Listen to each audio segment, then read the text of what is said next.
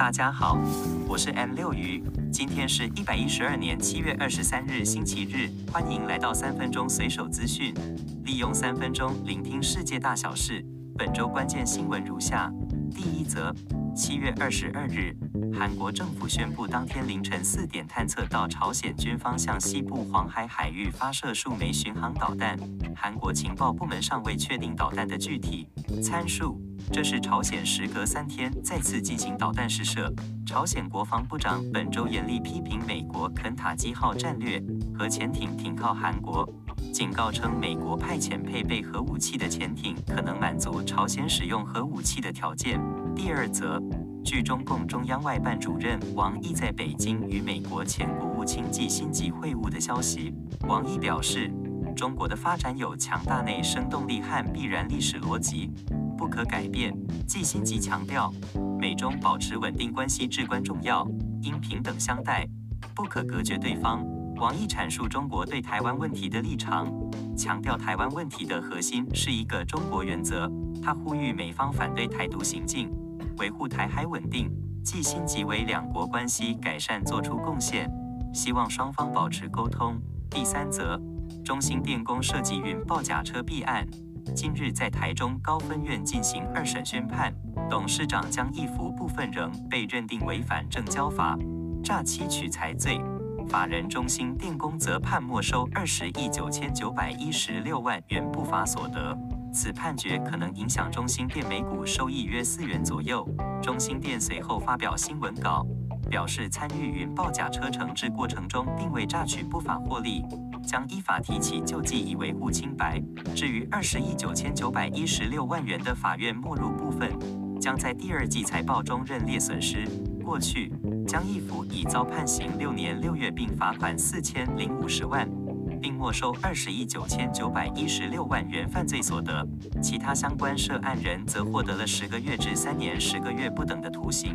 部分涉案人获得缓刑。中兴电工表示，原判决不符合证据法则及无罪推定原则，将提起救济，预计将于今年第二季财报中认列法院判决没入的损失。公司预计将分配公司账上二十一点九亿元溢价资本公积作为股息回馈给股东，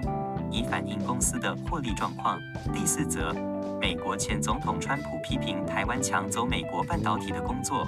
但台湾半导体产业对此表示不同意见。台湾半导体业者指出，台湾的半导体产业支撑着美国的 IC 设计和半导体设备市场，创造了更多就业机会。川普执政时，也曾配合不替中国的海思生产晶片，但现在却指责台湾抢走美国的工作，这被认为是不公允的言论。台湾半导体产业的支持让美国的 IC 设计公司如高通、超维汉辉达等取得了成就。台湾也是美商英才、科林研发和科雷等半导体设备厂的最重要采购来源。台湾半导体产业对于美国的发展做出了重要贡献。川普的言论被认为是政治性的，并指出台湾对美国的支持应该受到感谢。第五则，淡北道路连接新北淡水及台北北投，是当地居民二十七年来期盼的救命道路。由于环评问题，这项计划卡关多年，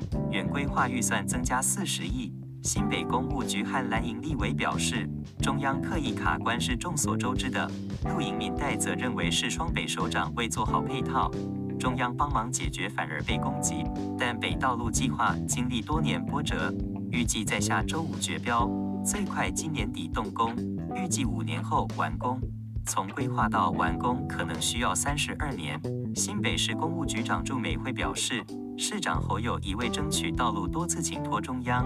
但进展缓慢，让市长感到委屈。支持淡北道路联盟发起人张连荣表示。他因为母亲在交通阻塞中出车，或有切身痛感，希望工程能如期完工。立委洪孟楷指出，中央卡关导致工程费用增加四十亿，增加的公帑支出由全民负担，民众还要承受额外的交通和环境困扰。立委吴思瑶批评道路问题不是今年才存在，过去国民党执政时也无法解决，其中确实存在环保问题。现在北投大部分里长对交通配套仍有疑虑，并质疑市长侯友宜及台北市长蒋万安未清楚说明交通配套计划，而中央规划关渡二桥分流，并提供大部分建设资源。最后，有关拉法叶采购弊案，法务部今天表示，瑞士于二零二三年七月十一日将所冻结的拉法叶舰采购弊案中已故军火商汪传普家族海外不法所得约一亿三千八百零四万余美元，约新台币四十三亿元，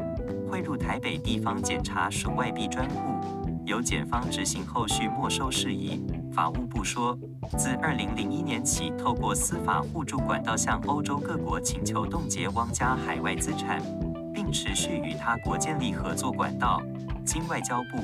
驻瑞士台北文化经济代表团协助，先于今年二月间自列支敦斯登取回一千一百零三万余美元，约新台币三点三亿元不法所得，如今再自瑞士追回汪家巨额不法资产。据了解，二零零一年间，欧洲媒体报道揭露汪传普家族有异常资金流入欧洲。法务部协助最高检察署与各国寻求司法互助冻结汪家资产，其中，瑞士在二零零一年至二零零三年间陆续冻结二十七个由汪家所控制的海外账户。二零零六年间，构建案被告郭立恒、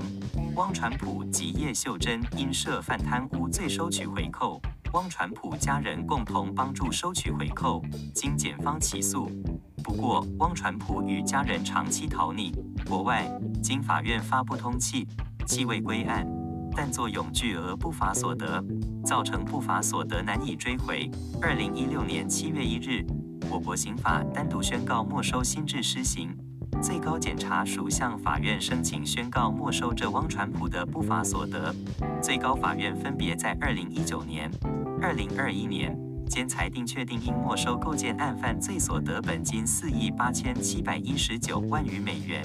法务部因此取得请求他国返还的法律基础。此后，法务部国际及两岸法律司居中联系，积极协助台北地检署依最新裁判向瑞士请求返还所冻结的汪家资产，长达二十年交涉获得瑞士支持与协助。法务部说，瑞士会还款向前。曾向主张就所冻结的不法所得进行分享，因瑞士提供相关协助，迄今逾二十年，冻结账户达二十七个。经参酌联合国反贪腐公约精神，法务部邀集最高检察署、台湾高等检察署、台北地检署研商，统一依国际惯与瑞士以五十比五十比例分享。以上是今天三分钟新闻，简短时间了解天下事。我是 N 六鱼，每周日。为您更新节目，祝大家顺心，我们下集再见，拜。